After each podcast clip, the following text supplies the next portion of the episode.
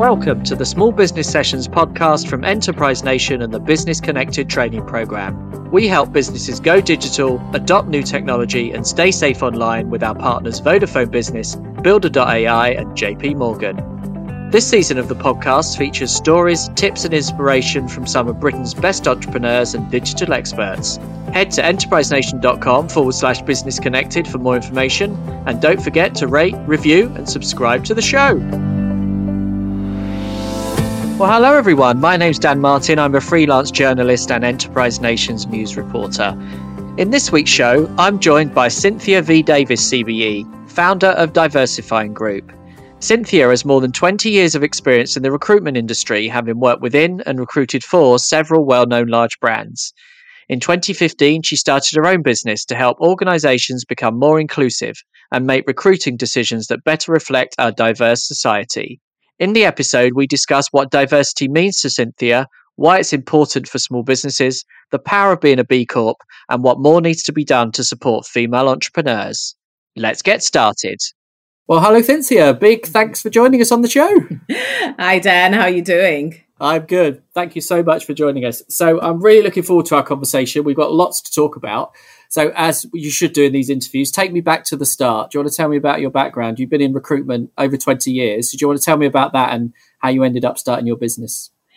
Yeah, God, when you say 20 years, I feel so old then.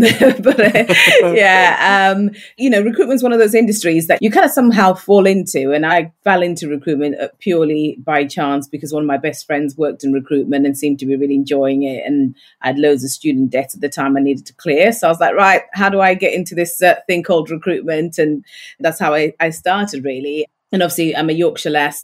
I started just over 20, almost 23 years ago now. And my first ever job in recruitment was always very interesting because it was not what I anticipated it to be. It was very fast paced. It was, very salesy, but also very male dominated. And I remember my first ever job in recruitment, there was uh, about 120 consultants that worked in this company that I was working at. There was only kind of five women there, and I was the only person of color. So that was a very interesting start to the world of recruitment. I loved what recruitment does. Well, I still love what recruitment does, which is really to connect people with great opportunities so they can have a really fulfilling career. But I think, you know, for me, the reason I started my own business was because I knew the way that recruitment was done didn't give everyone equal access to opportunities. And I knew there was a better way of, especially underrepresented communities and people that weren't part of certain networks. And I wanted to bridge that gap. I wanted to make sure that people had access, irrelevant of who they knew, what background they came from, that they could still apply for opportunities and be judged on the skills that they have versus who they knew or the network or if they looked a certain part or if they were the right fit for organizations. So yeah, that's why I started my business really to try and support organizations to reach a much more wide wider audience and also one that's reflective of our society where you know we're all very represented in the world. So i wanted that to be reflected in the organizations as well. Mm, fantastic. So diversity and inclusion is a term that in your industry that's used a lot and there might be some small businesses but wondering you know what does it really mean? So it's particularly you know from a workforce perspective so what for you is diversity and inclusion yeah, it's an interesting one when we talk about diversity and inclusion. And I, I, suppose the way I always kind of try and do it is to really kind of simplify it. And I suppose there are a number of kind of ways to define this and to explain this. And I actually, I was trying to find my notes on here because I actually wrote a very simple way of saying it, which is easy for everyone to remember. But now I can't seem to find it, which is just typical, isn't it? So I suppose the definition, if I was to explain diversity to somebody that didn't really understand it, and this is the definition that you know everyone understands it's really it's the practice of equality and inclusion for people from different kind of social and economic kind of backgrounds but to take it a step further inclusion is the bit that comes after that which is where it's really the practice and the act of actually including people in that kind of process. I sometimes use this analogy of it's almost like being invited to a party, you know, and everybody enjoys being invited to a party. But when you get invited to a party and then somebody asks you to dance, and I always take it a step further, instead of just invited to the party and being asked to dance, what if you're actually part of the party planning committee? That's when everybody's kind of included and that's when everybody feels very invested. So it's a slightly different analogy, but it's one that sometimes helps to explain to people what diversity and inclusion is in a very simple way. I love that. That's a great analogy. You're right. Because I suppose a lot of businesses, possibly bigger businesses often, they'll do the diversity bit, but you've got to do more than that. Like you said, haven't yeah. you? You've got to actually you can recruit diverse, but then you've got to make sure everyone is included in the yeah. decisions, and you know, so it's probably easy to do the first bit and you also yeah. got to do the second bit. yeah, and, and it's really so important because I think people, to your point, they just focus on let's just get people that look different into the organization. But if they're coming into an environment where they can't succeed, they can't thrive, it's one that's maybe doesn't allow them to be themselves, where the difference is actually held against them, they're not going to succeed and they're not going to stay. And then you're back to square one again. You're having to rehire. So it's really, really important that diversity and inclusion also go very much hand in hand. It's not just bringing people in that look different. You you've got to create the right environment atmosphere so people can really be them true authentic selves. Mm, brilliant. So, obviously, the core audience of this podcast is small business owners, startups, and small businesses. So, what would you say are the benefits of diversity and inclusion for smaller businesses? I think the benefits for any business, whether you're a small business or you're a large corporate, I think the benefits are pretty much the same because your customer base are all different. And how do you connect and engage with your customers if you don't really understand them or they're not really properly represented? I don't know any business that's just got one demographic of customers. They tend to have a selection of people. So for you to create the right kind of products and services, you need to have that representation and that understanding of how your community or your audiences think or your customer base thinks. So you're able to create the right kind of products that then, you know, increases your bottom line, increases your sales. So for me, it's something that's fundamental for any business, irrelevant of size. I mean, you're right. It's a commercial advantage, isn't yeah. it? If, like you say, if you're like completely ignoring a segment of potential customers, you're actually missing out financially, aren't exactly. you? In, in, yeah, exactly. Are there any sort of the businesses you work with on, on this topic? Are there any common mistakes that you you spot, particularly for sort of business owners that are, are trying to do it themselves? Yeah, I think there's this myth that people think, you know, we'll just hire people that look differently and then everything's okay. We'll put them on our website, on our brochure and say, hey, look, we've got everybody represented and, you know, you fix everything. And for me, it's more than that. I think you've really got to understand well, what is it? What are the challenges that people from underrepresented communities kind of face? How are you going to help them once they're in the workplace? How are you going to, you know, make sure that those environments are ones that they can be their best selves, that they can thrive, they can succeed. So it's really understanding the process of you as an organization. What are we attracting? You know, what do we look like from the outside world? When people come into our world, what do they experience? What are those personal experiences that they live and breathe every single day that they come to work? You know, if you're a, a working parent, do we have the right kind of facility to support parents flexibly, you know, who might want to work? Or if you're somebody from an underrepresented community, you know, uh, you could be somebody from the trans community. Do people understand around your pronouns and, you know, how to use those kind of pronouns? It's all these different things that you've got to really really understand more than just let's just hire people that look differently. So I think that's sometimes a small mistake that businesses do is they just try and hire differently, but don't fix the rest of the processes that go with that. And therefore it doesn't work. And then they go back to, well, that's why we didn't hire people from that kind of background because they don't stay in our organization or they're not successful because the environment doesn't allow them to be successful because the environment isn't conducive of that. Mm-hmm. That's great. That's brilliant. So, what about your own organisation? Because how many how many staff have you got now? It's over thirty, isn't it? You've got yourself. Yeah, you know, we're technically, I suppose, a, small business with 30 members of staff. And, you know, the diversity makeup of our team is one that I'm very, very proud of. You know, I'd probably say about 48% of our, I have to look at the stats here, otherwise my team will tell me off if I get them wrong. But 48, 48% of our staff identify as ethnically diverse. And then we've got about 39% who identify as LGBTQ plus, And then 59% of our staff identify as female. And we've got 40% that identify as having a disability. This is something that's so, so important to us because we can't practice what we don't preach ourselves. So if we're going out and supporting organizations, we need to really understand the challenges or the experiences of people from different communities. We can't do that if we don't have that representation within our organization. So for me, it was very, very important to make sure that we had that representation, that whatever our clients or customers might want, we've got that representation that can really speak to those different communities and understand some of the challenges to be able to build the right kind of products for them that can then help them on, on their own DNI kind of journey. Mm. How do you sort of get though the staff involved? Because I guess with you know that diversity, it's great because you can constantly talk to them about you know are we reflecting your community correctly? So I guess they're quite heavily involved then in creating the products that you deliver for your clients, I guess.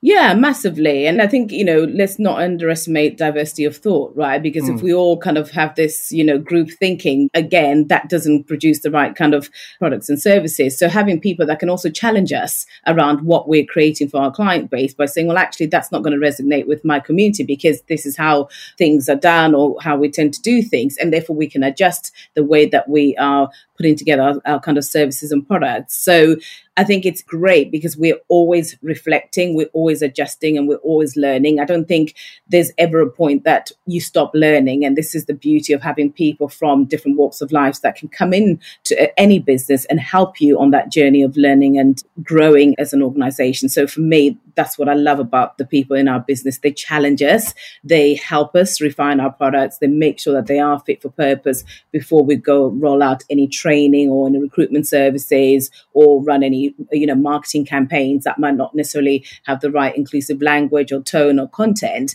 So these are really really important things for any business to think about when they are bringing people in. It's just also not just hiring them because they're different, but also listening to them because of those differences, because they will add value, but they need to be given the voice to be able to speak up as well. Hmm. And I guess as the founder, that's something that good founders recognize, isn't it? They accept they can be challenged. You know, you're not, you're yeah. not, you, but you don't make all the, decisions. everything. yeah, exactly, exactly. That's brilliant. Mentioning that you're the founder, going back to your business. So when you started it, it was 2015, wasn't it? You started it.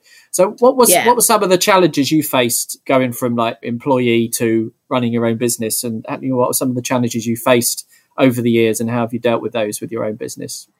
You know, up until I started my first business, I now run two businesses. But when I first started my first business, I'd never run a business before. I had no idea. I actually had to Google how to run a business. What do you need to start a business? So thank God for Google. It was really trying to understand, well, what is it that I'm trying to do and create? How is that going to benefit the people that I'm trying to support? And what's going to be my USP? And that to me was the key of starting there. But once I had that idea and I had that passion, was then putting it into action. And I remember trying to put together a business plan to go and get funding to start the business. And I struggled to get funding. I couldn't get any funding at all to start the business. And I was so frustrated, I almost gave up. I remember my husband kind of saying to me, Look, if you're that passionate about what you're trying to do and you know the difference it's going to have on people's lives, take some money out of our savings. And I took £3,000 out of our savings and literally started the business on my own from my kitchen table with £3,000 worth of my own savings because I really believed in what I was trying to do. And I thought, well, if nobody's going to give me a chance, I'm going to back myself and give it a go you know, fast forward eight years later, you know, we are a team of 30, we're a multi million pound generating business, but that didn't come out of support. Uh, we've never had funding. We don't have investors in our business. We self funded. We just reinvest all our profits back, and that's how the business has continued to grow. So I think for me, it was that access to funding that was the biggest challenge I found, and just really something that still to this day is a challenge for a lot of people starting business, especially people that look like me. You know, we we've been going through a Series A funding round, and it's the first time I've had to go through a funding round. And this is for our tech business. And it's been really, really eye opening when I found the stats for women that have been founded in the last, I think, last three years. It's such a small percentage. I think it's something like 2% of female founders that got funding, which is shocking. If you take that to another layer of black female founders, it's something like 0.01%. You know, it's ridiculous. So that in itself stops a lot of people from funding or starting businesses because they aren't getting the right support. There isn't that kind of resource for them them, they might have all these great, amazing ideas, but nobody's backing them and nobody's giving those opportunities.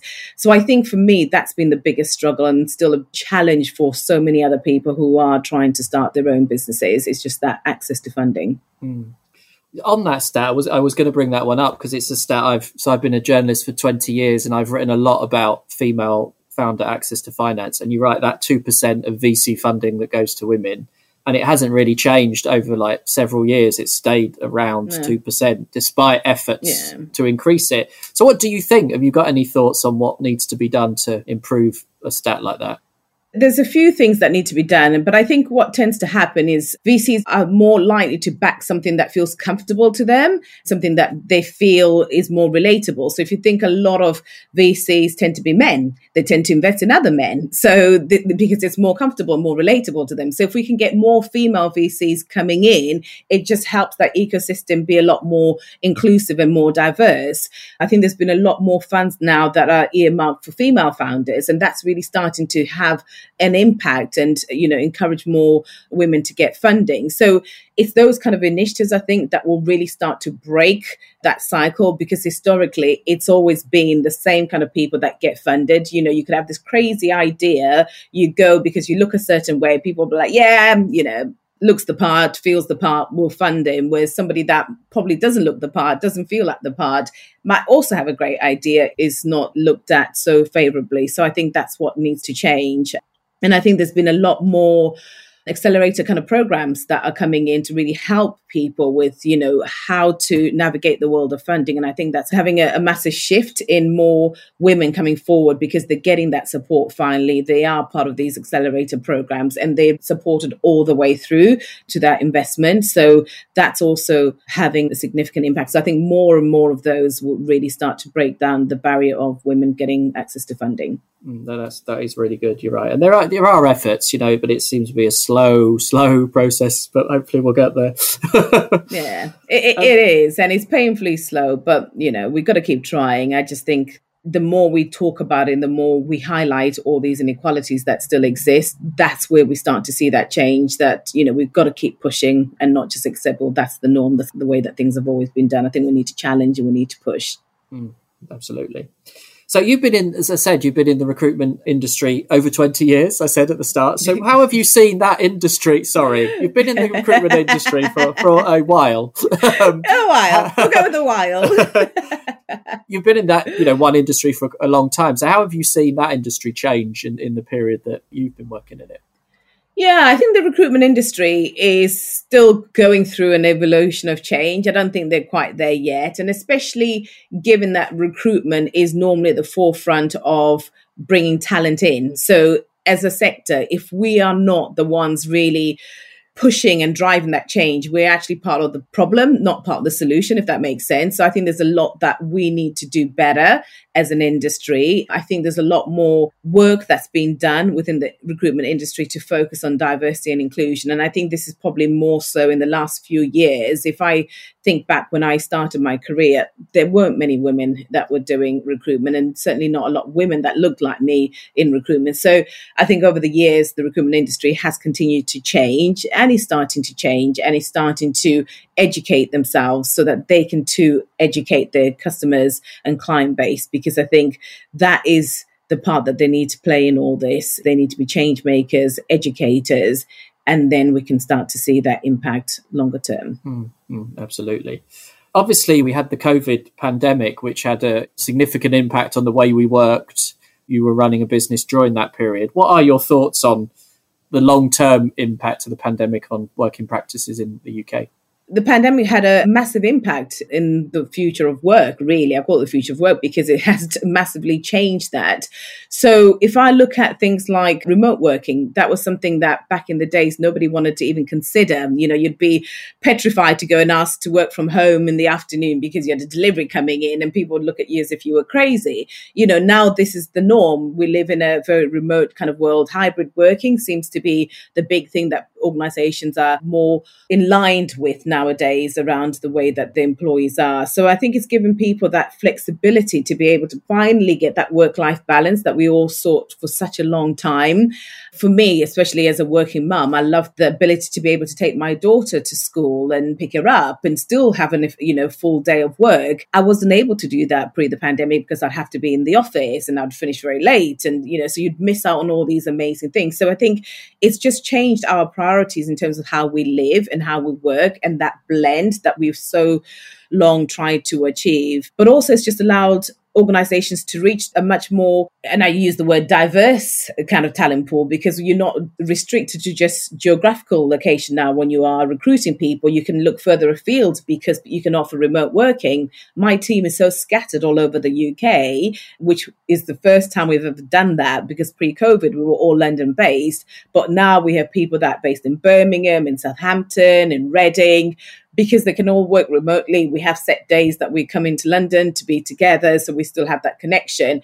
And it's just allowed us to tap into different groups of people that we, for so long, would have not been anywhere near our radar because we were so focused on that very small geographical kind of location. So it's all those advantages in terms of increasing our talent pool of what we can now go out and attract and recruit from. So yeah, definitely some benefits to that. And I think people are a lot more their priorities of work have changed. They're now led more about things that are more purpose led, that have value versus just finding a job that just pays the bills. They want to work for organizations that have a greater kind of impact on our society and more access to enjoying a much more richer life alongside the work. So, yeah, it's just changed so many of our priorities since the pandemic. Mm. And if you've seen, I guess, wider, like the clients you work with, I guess, are more are offering that now as it's like written into contracts. I mean, my partner recently was applying for a new job. You know, when she was searching, work from home was like an option in the search. And, uh, you know, pre pandemic, yeah. you never really saw that, did you, as a formal? And it's like written into her contract when she works from home. So are you seeing that a lot with your clients that it's now like it's sort of standard that work from home is part of the contract? Yeah, massively. We've actually had candidates turn down jobs because they weren't given that flexibility. Right. So people have had a taste of it now and they like it, right? Yeah, yeah. We actually had a client who said, no, they've got to be in the office five days a week. And we're like, you're going to struggle to get candidates. And they genuinely struggle to get candidates. So they kind of opened up and said, okay, maybe one to two days. And we're like, You've got to stick to the one to two days because you can't then just say once they started, you change the goalpost a bit. So I think more and more people are turning down jobs if they don't offer that flexibility because we've proved that it can work with the right kind of tools, you know, the right kind of support functions for people to work, you know, productively. People can just be as productive. You're not spending loads of times on, you know, waiting for trains during train strikes or you could be working from home and still being just as effective. So yeah. Mm. I guess though you did mention it about though it is important though, isn't it, to have that you all come together in one place on a regular basis yeah. because that is yeah. still important, isn't it, face to face. So I guess that is still a big thing. One of the other things you've done with your business is you're a B Corp, which I can't imagine there's a lot of recruitment businesses that are B Corps. And so obviously a B Corp is a well, maybe you want to sort of explain what it is and why did you decide to go for that status and what would be your advice to other businesses considering that? I think for us, you know, we're a social impact organization and everything that we do has to have that kind of positive impact on our society. And the B Corp ethos sits and aligns so well with what we do as a business. And it's really around, you know, making sure that it's putting people above profit and it's making sure that, you know, it's sustainable, it's impactful and for us, it just made common sense. It fits so well with who we are, and it's using business as a force for good, which is what we stand for. It's in our DNA. So for us, it was a no brainer. And the support that we've had from the B Corp community, where we've been able to share and learn from each other and look at best practice on how we can better ourselves, has been incredible. And I think with the accreditation that comes from being B Corp certified, you're held to account for these things. So you don't just get the certification, stick it on your website, and off you go. You know, you've got to adhere to all the practices and you're held to account. So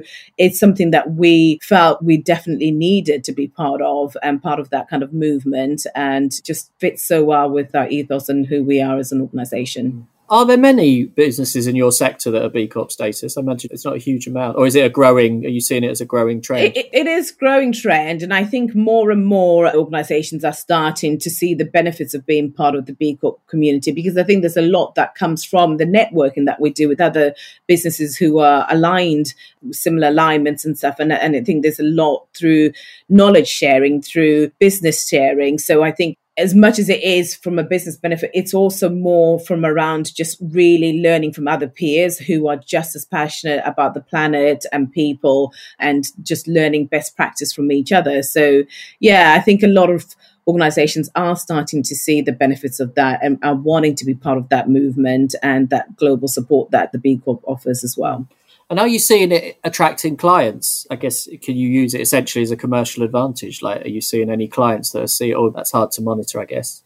Yeah, it's probably harder to quantify what we've got, but I think the thing for us is given who we are as a social change organization, organizations would naturally come to us because there is that need and that there is that focus. And obviously having the B Corp accreditation there just solidifies who we are and there is that kind of accreditation to go with it. So I wouldn't necessarily say that we've seen like a huge influx of customers or clients coming to us because we've got the B Corp, but I think it's just made organizations aware that we are taking this seriously and it is something that we put as a priority for who we are as an organization. Mm, absolutely. As a journalist that writes about businesses, I'm increasingly now seeing it as a you know, I'm seeing more and more businesses. And actually, as a journalist, the B Corp directory is quite a nice list of businesses. If you're looking for good businesses to talk to, it's actually quite a yeah, quite a nice yeah. list of businesses to look at and a nice diverse list as well. So there is that diversity of the organizations that are part of that. So the knowledge that you share within that diversity of different sectors and what's working in other sectors and what you can learn from it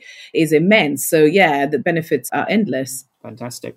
So, just for the final question, I mean, you've shared so much advice already, but the one question we're asking everyone at the end of the podcast for this series is that is what's my favorite color? Uh, what's your favorite color? if you could be an animal, that's a great recruitment question, isn't it? it what animal? Do you want to answer that? If you could be an animal, what animal would you be and why? That's it oh, probably a panda because they're just so cute. Oh, perfect, perfect, answer. I think I was, I think I was asked that in a job interview many years ago. Were you? I can't, can't, remember what I said. But the business question oh, is: um, yeah. if you had to give one ultimate tip for business success, what would it be?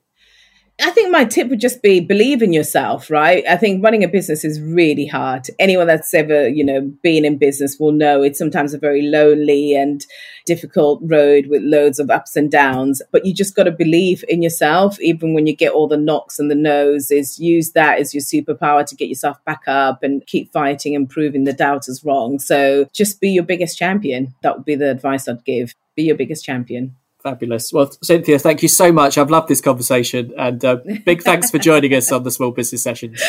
Oh, likewise, Dan. Thank you so much for having me, and it's a pleasure to be here this afternoon. You've been listening to Enterprise Nation's Small Business Sessions podcast, powered by Business Connected and our partners Vodafone Business, Builder.ai, and JP Morgan. If you've been inspired during this episode, head to enterprisenation.com forward slash business connected to register for webinars and to access free business training. Don't forget to rate, review, and subscribe wherever you get your podcasts, and we'll see you next time.